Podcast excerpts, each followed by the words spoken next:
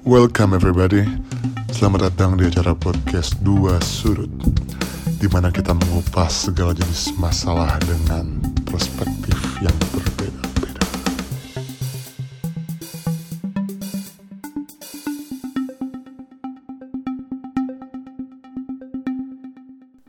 Halo guys, welcome back to Dua Sudut Podcast Channel and this is me Michael and Andy so hari ini kita mau ngomong apa sih nih? Ya sebenarnya hari ini apa ya kita ngobrol tentang game yang lagi sekarang kita senang mainin bener gak sih Enggak juga gue gak mau ngomong itu kok. Le katanya tadi mau ngomongin game kayak yang gua tahu sih dengar-dengar deh. dengar-dengar nih teman gue ini katanya masuk tim e-sport terbesar di Indonesia uh Terus kalian tahu kan guys, si Andi ini tukang bohong men.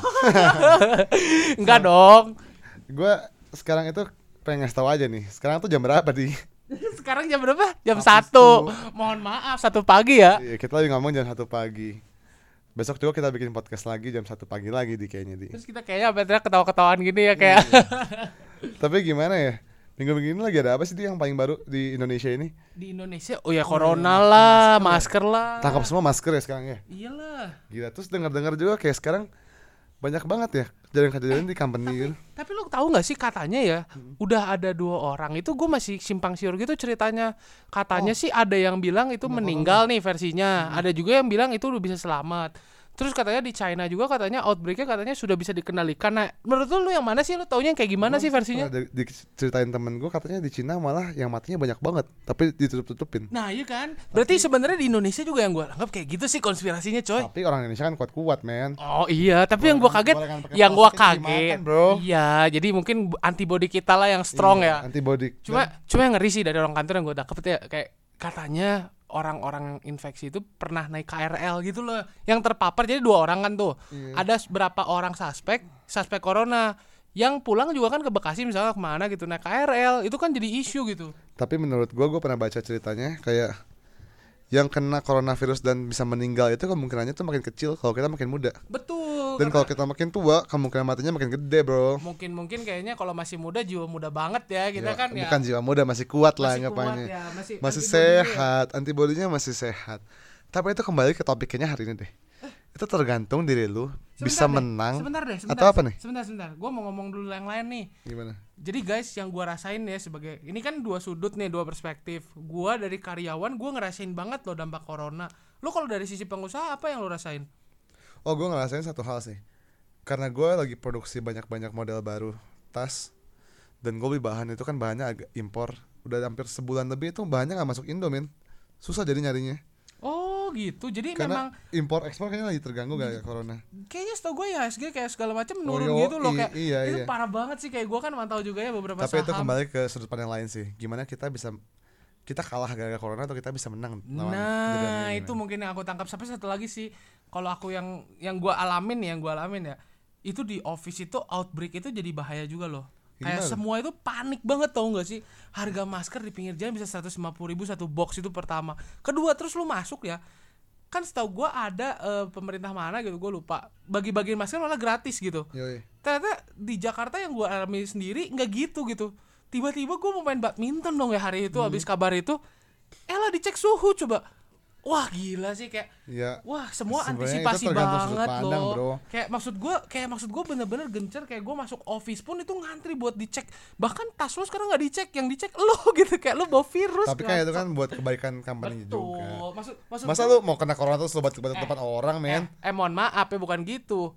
Company gua aja nge-email beberapa kali tentang corona ini. Mereka tuh pasti health concern banget untuk Yoi. concern kita. Jadi gue cuma nangkep kenapa sih kita itu kena outbreak tapi balik lagi ke cara kita menangani outbreak itu kan. Yoi. Kita mau kalah atau menang. Yoi, Bener kayak teman gua gitu. mau ngomong. Terus kayaknya gue dengar-dengar di company lu lagi ada problem nih. Iya, gimana ya namanya problem? Makanya tadi kita janjian ketemu jam. Jadi Andi itu dari Jakarta.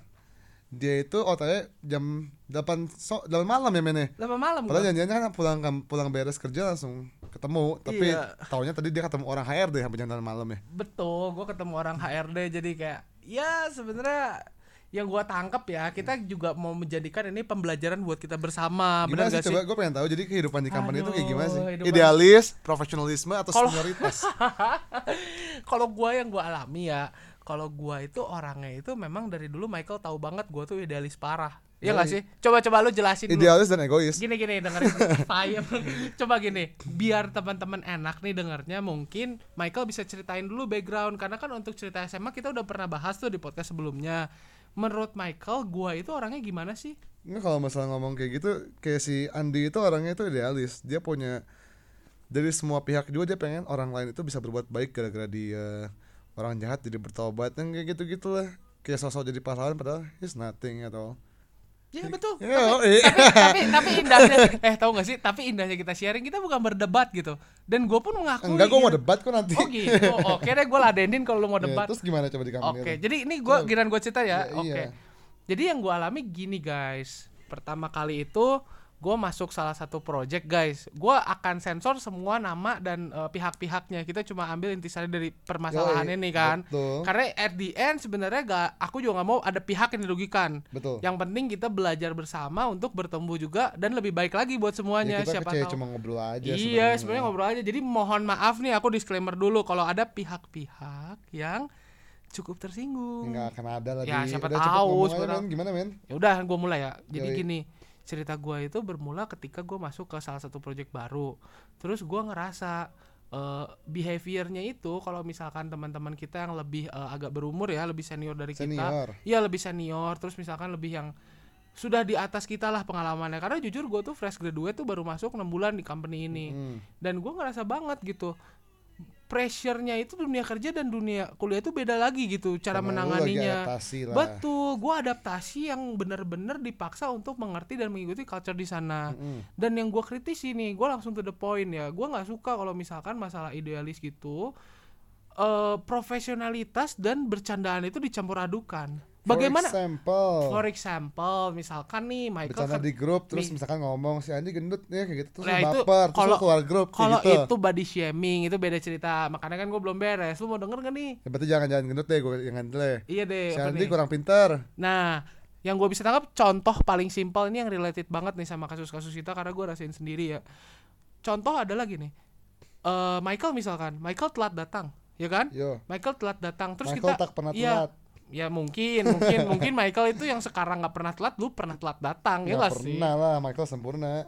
Oh, Oke oke, mungkin temen gue ini temen gue ini titisan dewa kali gue nggak tahu dah, biarin bodo And then- amat and dah. then, And then yang gue rasain adalah kenapa ada bercanda-bercanda yang kurang appropriate dari seseorang yang lebih senior.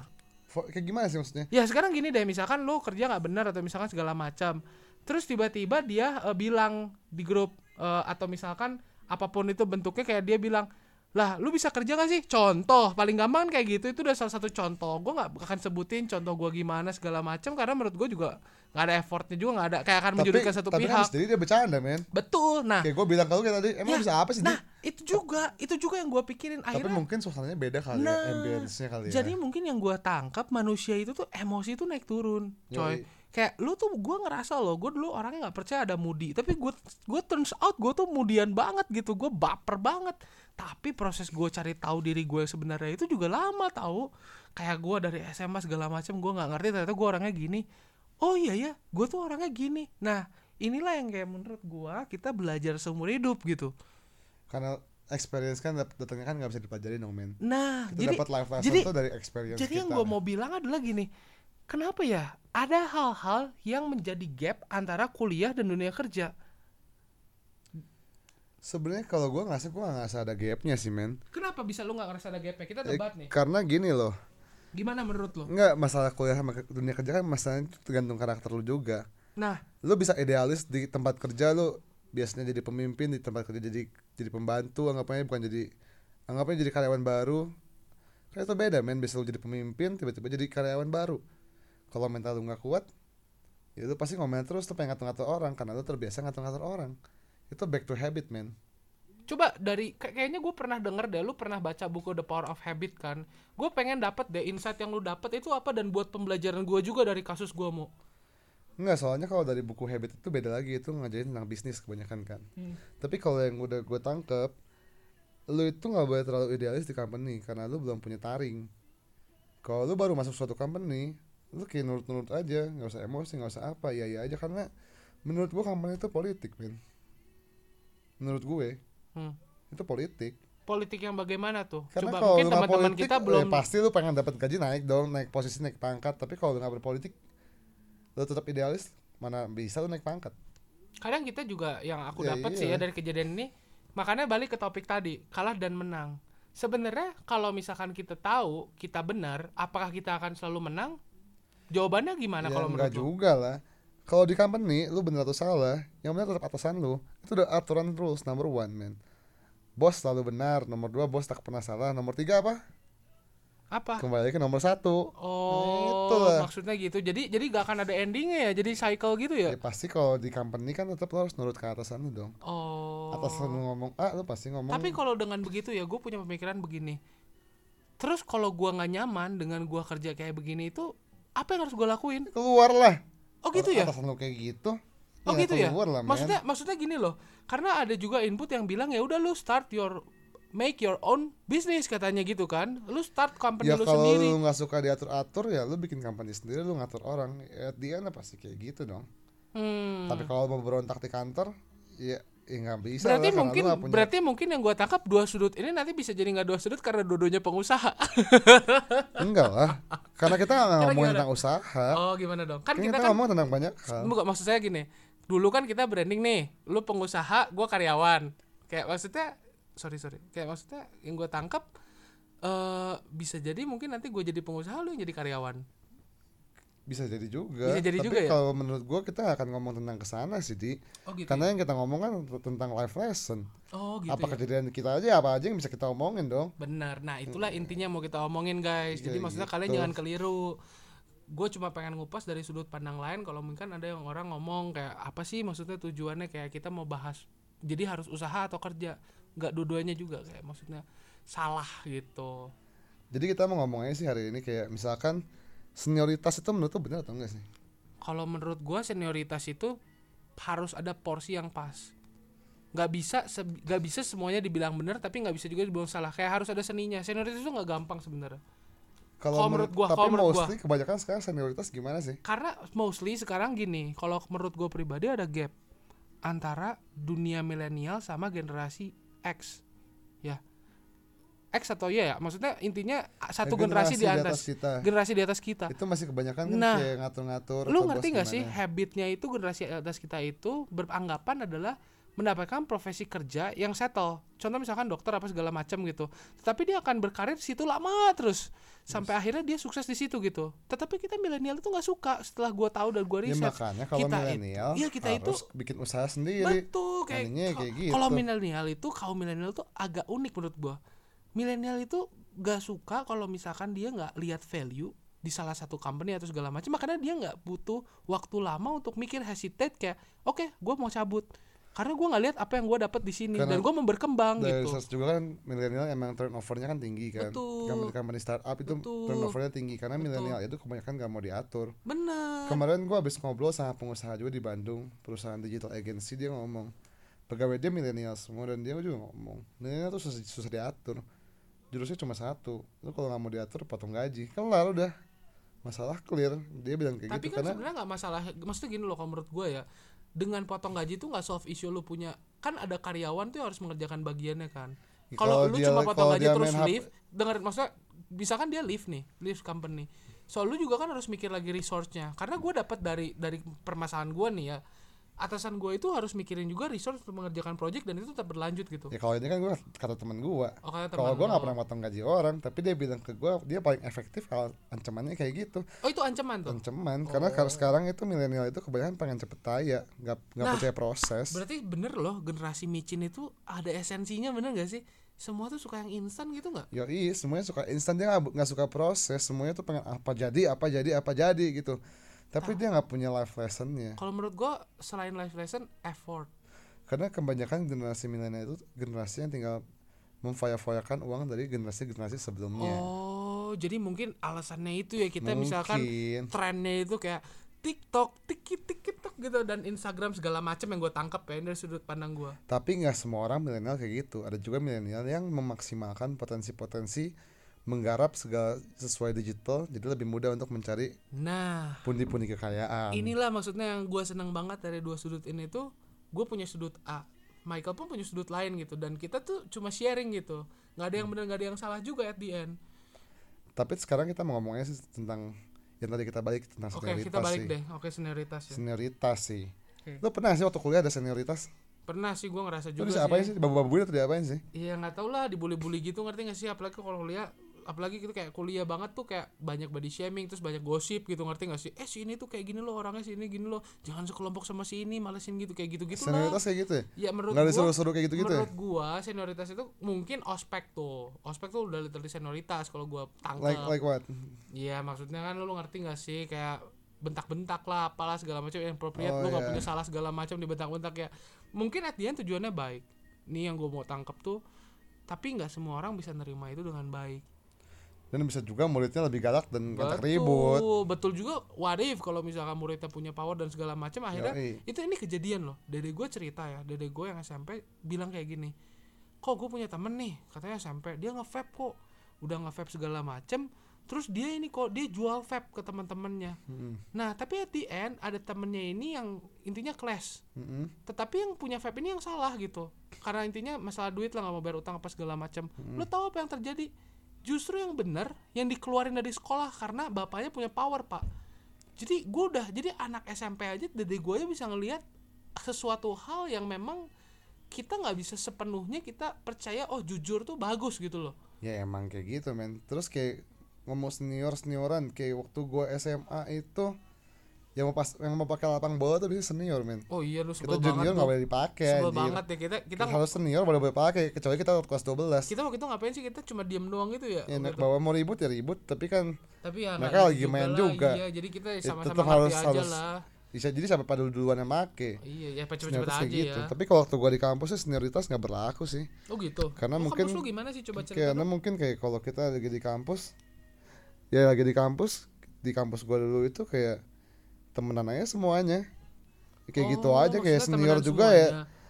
kalau lagi leadership training ya kayak yang atas marah-marah atau apa-apa tapi yang bawah juga cuma ketawa-ketawa doang mungkin lagi acting kayak gimana. Karena yang di bawah-bawah juga mungkin ngerasa kita udah dewasa kali ya mikirnya. Hmm. kayak gitu sih senioritas tuh kuliah sih. Oh gitu. Tapi ada juga gua tahu sih senioritas yang eh beliin gua minum minum dong beliin gua makan dong suruh anak-anak bawahnya. Ada gak sih kayak di film-film gitu? Oh ya maksudnya ada ada juga sih. Maksudnya ya tergantung orangnya lagi. Maksudnya senioritas itu kadang kan ada yang kayak di film ada yang drama banget tapi ada juga yang sebenarnya nggak kayak gitu juga aksinya nyata tapi sekarang gua mau nanya kalau jadi senior lu pengen jadi senior yang mana sih men? Wah kalau gua pribadi nih ya mungkin kayak maksudnya gue juga punya sisi ya gue bilang idealis gue ini gue nggak mau bilang itu kekurangan tapi itu gift gitu. Gimana caranya gue bisa pakai gift ini dengan cara gue menangani diri gue sendiri itu paling pertama. Gue kalau jadi leader someday gitu ya gue juga pengen gitu ya. Kalau dikasih kesempatan gue pengen jadi orang yang mengedukasi bukan untuk kepentingan kita pribadi. Tapi gue pengen ngelihat dia itu ngerti kenapa dia harus melakukan hal itu. Jadi lu tipe-tipe senior yang di kampus yang anak bawah yang mau ngajarin-ngajarin bimbel gitu ya? Bukan masalah gajarin tipe anak bimbel ya. culun berarti lu? Bukan bukan anak culun kayak kan gini lu culun? Kayak gini. oh kalau culun relatif eh, coy gimana men menurut gue sih itu kadang tipe anak kacamata ngajak-ngajak ngajarin bimbel gitu kadang-kadang ya anak culun tuh ceweknya cantik-cantik sorry nih sorry nih Ya, itu kan kayak film FTV. oh FTV ya Sorry. lalu kan nontonnya ada FTV, FF FTV dari Yo. SMA Iya, dasar makanya lu kebanyakan nonton, men.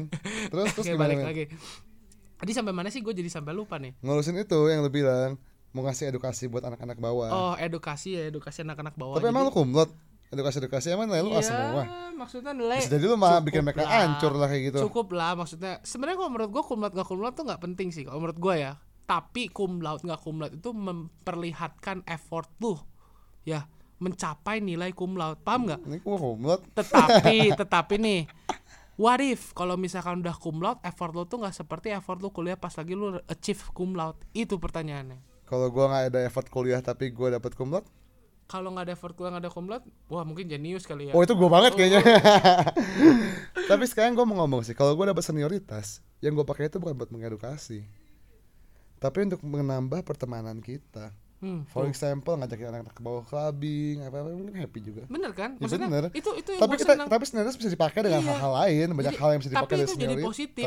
gimana cara lu menambah lu juga jadi rekan rekan kerja lu banyak lu Iya. channeling banyak lu networking lu grow bisnis lu juga makin Iya, grow cari up temen aja yang ya banyak. tapi yang esensinya bagi gue ya entah mengedukasi atau networking satu sih ketika kita senang lihat orang maju itu tuh sebenarnya kita tuh akan terbantu dengan sendirinya loh karena someday lu maju ya gue maju juga. Tapi lu susah someday maksudnya gue juga akan ngerasa susah untuk lu gitu. Bisa jadi juga bagi gue bagi gue ya. kalau lu terlalu berempati dengan orang lain Yes, sebaiknya mungkin- ke sana lagi sih. mungkin kalau gue mungkin punya feeling kayak gitu sih. Gue memang orangnya empatian gitu. Tapi at the end gue punya pelajaran satu sih buat kalian semua sih men. Wih, jangan kalian semua ini bukan mengajari ini sharing. Sorry pak. Maksud gue cuma mau ngomong satu hal doang sih. Oke.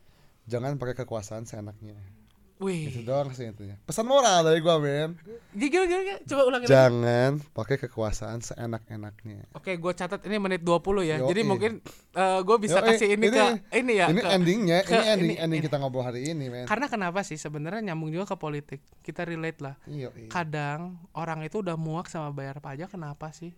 karena mereka pakai kekuasaan seenak-enaknya banget Ya makanya gue jadi ingat film Spider-Man. Uncle Ben ngomong apa? Lu inget kan? Gue inget juga. kagak lah gue gak inget men Lah. When a great power come a great responsibility.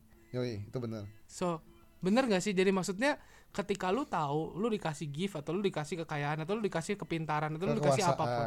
Ya intinya Senior belum tentu kaya belum lu se- sebenarnya gini. Senior belum ke- ke- kaya belum tentu Kalau menurut gue power itu pinter. power itu bisa berupa banyak hal kalau bagi gue personally ya.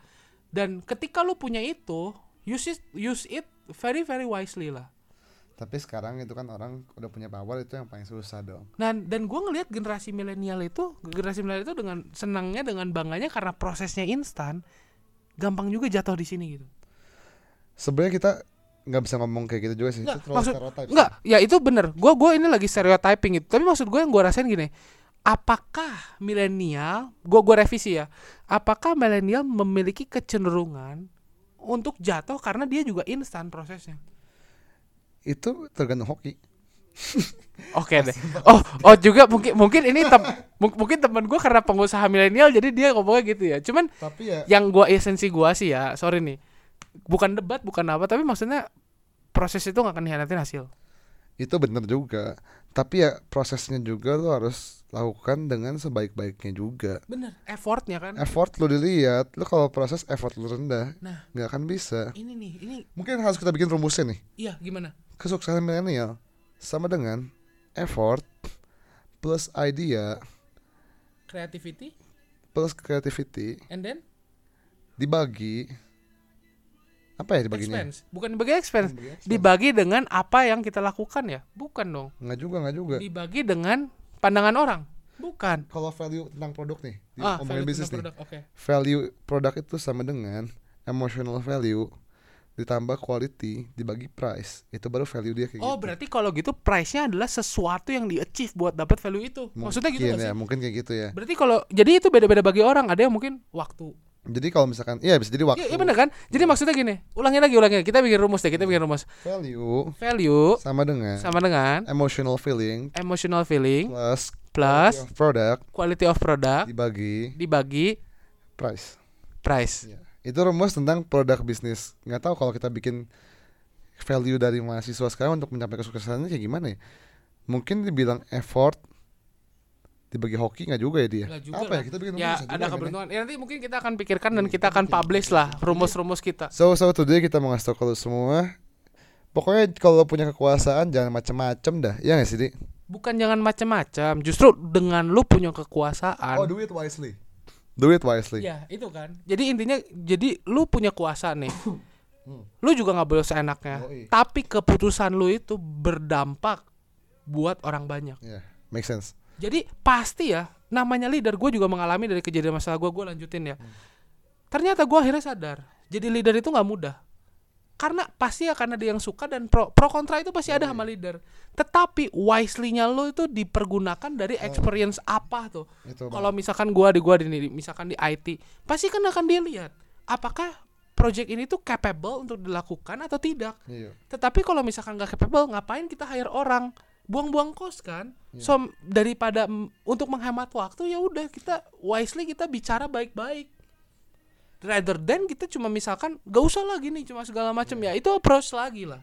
Bener juga sih tapi ya Ya pokoknya wise itu menurut menurut gue itu di atas kebaikan dan rendah hati Ya, Kayaknya wise itu level tertinggi sih wise, gue wisdom dong. Wisdom itu level tertinggi Wisdom, ya wisdom tuh menurut gue level yang tertinggi gitu kayak Menurut gue juga itu no, knowledge knowledge wisdom itu kayak kan smart misalkan pinter intelligent intelligent. And then and then wisdom AI pun intelligent gitu. Iya, tapi dia nggak tapi wisdom. nggak wisdom karena Kayak wisdom tuh susah. karena wisdom itu AI itu kalau AI udah wisdom nggak ada manusia pak. Yoi, itu bener banget sih men. nggak ada manusia pak. Ngapain pakai manusia? Bayarnya mahal pak. Iya, karena manusia yang dipakai cuma untuk EQ-nya doang. but the thing is but the thing is kenapa pekerjaan seperti psikolog bisa mahal?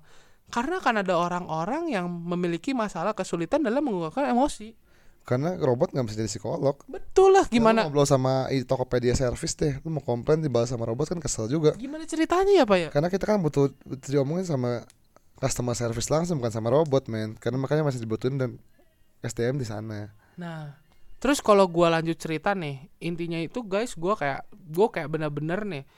Akhirnya gua settle di satu hari ketemu nih ceritanya singkat cerita. Gua ketemu gua discuss sama orangnya. eh beserta didampingin dengan HR juga gitu loh. Iya, iya.